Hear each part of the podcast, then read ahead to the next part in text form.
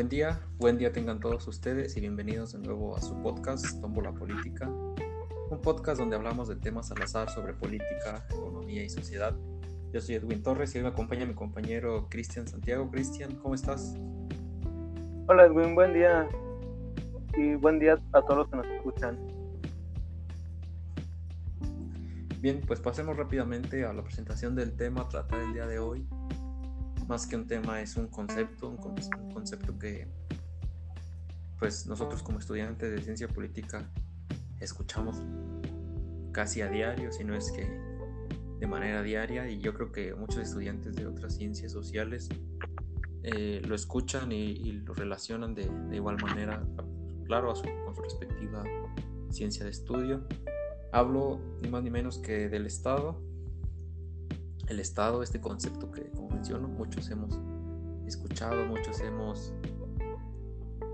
oído nombrar en algún momento de nuestras vidas. Yo te pregunto, Cristian, mm, ¿qué es el Estado? ¿Cuál dirías tú que es su función o, cómo, cómo, cómo, dirías tú que nace el Estado? Con cual, cualquiera de esas preguntas que quieras comenzar. Pues mira, el primer antecedente que tenemos del Estado lo, podemos contar a través del origen como lo hacen los contractualistas. Por ejemplo, para Hobbes el Estado es poder absoluto, mientras que en Luke el poder deriva del, del pueblo. El Estado tiene la característica de que debe asegurar paz y seguridad y mientras y Rousseau lo dice que una de las características del Estado es la democracia directa. Esto es en cuanto a los contractualistas. No sé si estás de acuerdo, no estás de acuerdo, ¿qué me podrías decir tú acerca de ello? Sí, de hecho me parece muy acertada esa primera intervención que haces mencionando, mencionando justamente los contractualistas. Yo creo que hablar de, Estado y no hablar de los contractualistas, pues sería omitir bastante, bastante información muy necesaria que ayuda eh, a entender y a explicar de alguna manera estas teorías que ellos, que ellos tienen sobre la conformación del Estado, cómo, cómo pasamos de ser grupos, sociedades o grupos sociales separados a vivir todos en una, una sola sociedad bajo un solo poder que, controle, bajo un solo poder que, que evite justamente lo que algunos de los contractoristas mencionaban, eh, una guerra constante o un temor constante a la guerra, un temor constante hacia, hacia el no poder defender tus, tus bienes privados o incluso defender tu propia vida. Entonces es un buen punto de partida, pero ¿qué más podrías agregar sobre el Estado cristiano? alguna otra definición sobre algún autor que, te haya marcado o que, recuerdes? Bueno, tenemos en contraposición a Durkheim. Durkheim es un sociólogo muy importante, pieza clave para la ciencia de sociología. Él tiene este concepto de Estado, pero lo define como una conciencia social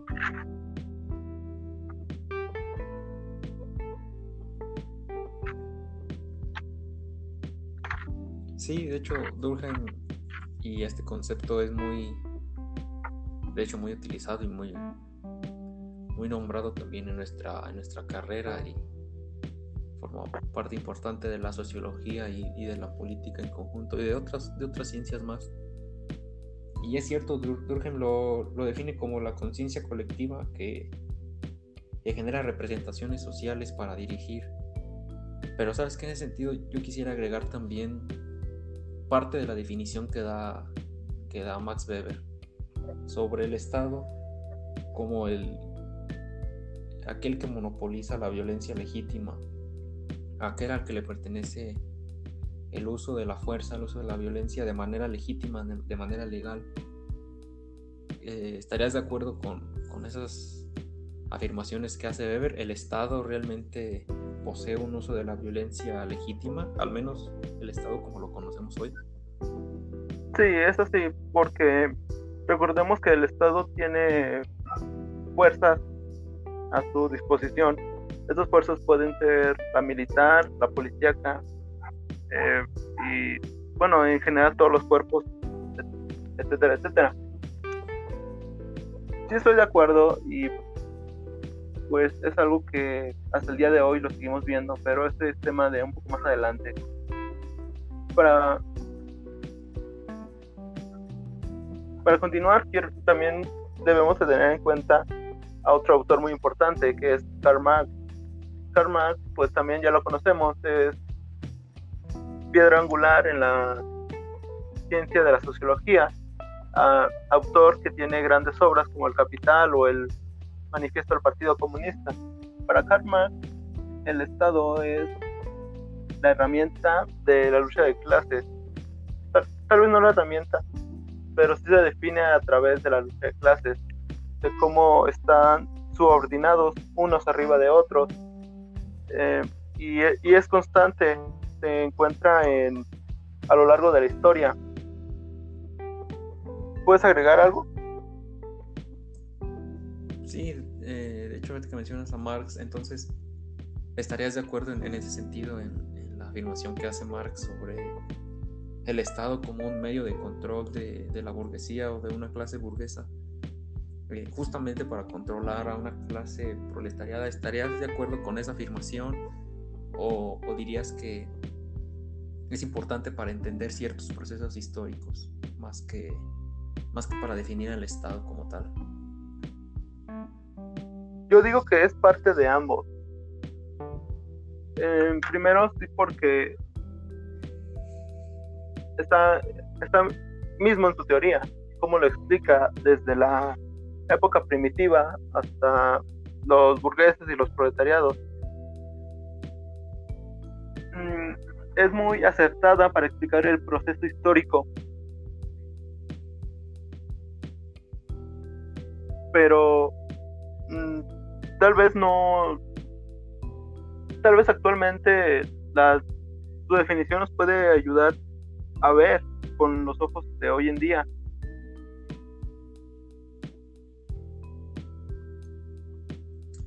Yo en ese sentido, eh, centrando quizá por, por este, este periodo, este breve momento, centrándonos en la discusión sobre la definición que da Marx, eh, yo creo más que es útil sin duda esa definición y todas las lo que, lo que proporciona su, su visión de, del mundo sobre una constante, constante lucha de oprimidos y opresores. Pero creo que no podemos quizá definir hoy por hoy al Estado desde, desde esa concepción tan marxista como un ente de dominación de una clase sobre otra, porque al menos en lo personal, las clases sociales hoy en día están eh, muchísimo más eh, separadas en el sentido del proletariado que, que Marx mencionaba en sus escritos.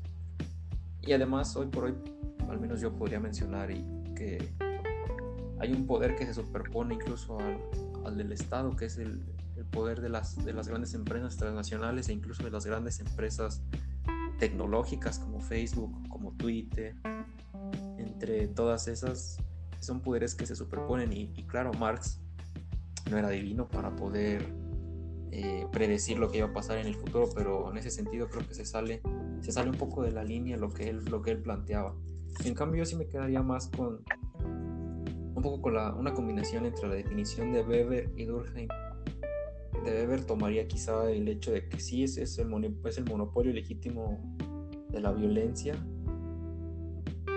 Aunque claro, también hoy por hoy podría ser debatible eso porque eh, cuántos grupos de, de, contrapoder no han, no han surgido, cuántos grupos ya sea terroristas, ya sea grupos eh, de sicarios, narcotraficantes, que representan un contrapoder al Estado y que justamente ejercen esta violencia que si bien no es legítima, no deja de, ser violencia y de quitarle pues cierta parte del monopolio, por así decirlo, al Estado.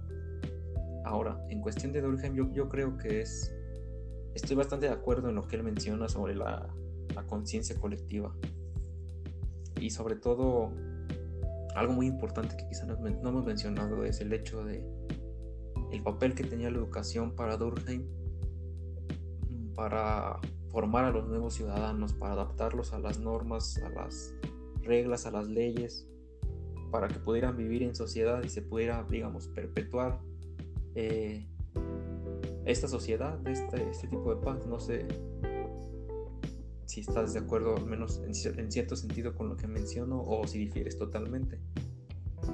Eh, no, claro, mira, este, tienes razón. Ahorita hablando un poco de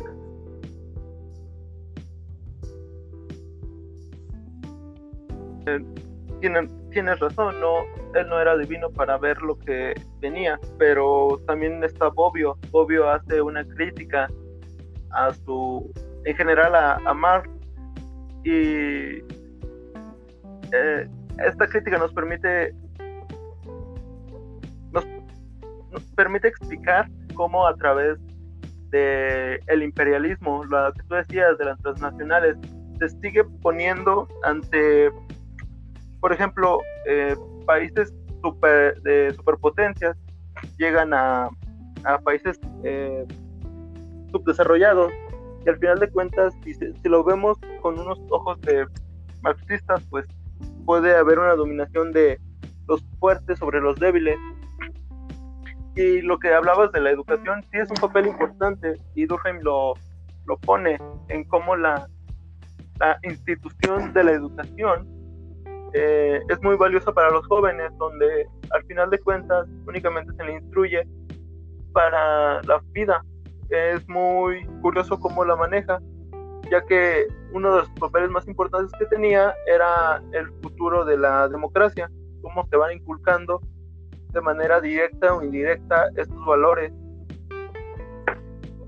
Sí, claro, entonces, bueno, ahora para no extendernos quizás tanto, sabemos que son temas bastante complejos que tardaríamos más allá de un simple podcast en, en, describir todo el trabajo hecho por todos estos autores que hemos mencionado de manera breve, pero creo yo muy puntual en el sentido de, definición de Estado. Pero quisiera preguntarte ahora entonces, ¿cómo definirías tú al Estado en la actualidad? ¿Cómo lo, lo definirías? ¿Cómo lo describirías?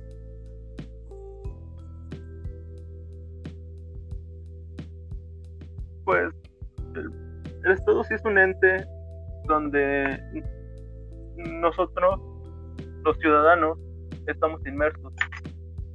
Eh, yo pienso que no estamos eh, directamente en el Estado, sino estamos en la parte de instituciones y estas instituciones son las que conforman al Estado. Esta es mi concepción de Estado.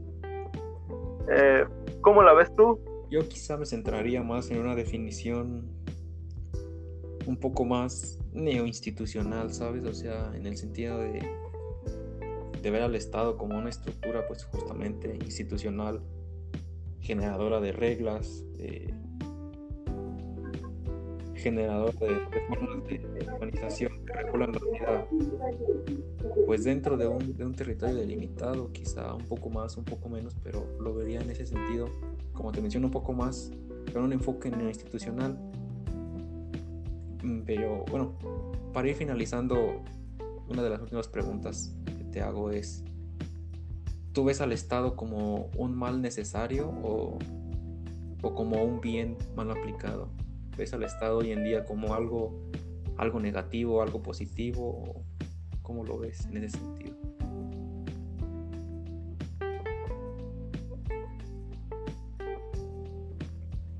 Yo lo veo en un sentido positivo eh, al final de cuentas era como lo explicaban los contractualistas y esto que, encontramos en el contrato social. Eh, por ejemplo, regresando con Hobbes, el pacto entre individuos, eh, ellos renuncian a la violencia de, entre ellos para tener un estado de paz. Claro, entonces lo verías como bien al Estado como un benefactor de la sociedad.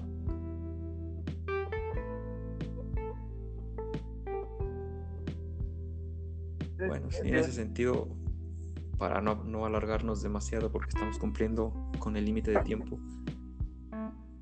Yo iba al estado, quizás sin meternos ya tanto en definiciones como bien tú lo mencionas, un bien, un bien quizá que, que últimamente ha sido mal aplicado y que últimamente ha tenido eh, bastantes coyunturas o bastantes puntos coyunturales que, que, lo han afectado para mal, pero creo que al final de cuentas es parte de, vivir en sociedad. Y quizá nos estaríamos adentrando en temas más filosóficos sobre cuál es el mejor tipo de Estado, cuál es el mejor tipo de, de gobierno, etcétera, etcétera. Pero para no alargarnos más, pues te doy las gracias, Cristian, por haber estado hoy aquí presente en este podcast, a todos los que nos escuchan. Eh, pues recordarles que estaremos subiendo aquí, trataremos de estar subiendo aquí algunos podcasts de manera habitual. Gracias por escucharnos y pues nos vemos en la próxima. Gracias a todos. Eh, muchas gracias por la invitación, compañero, y aquí estamos.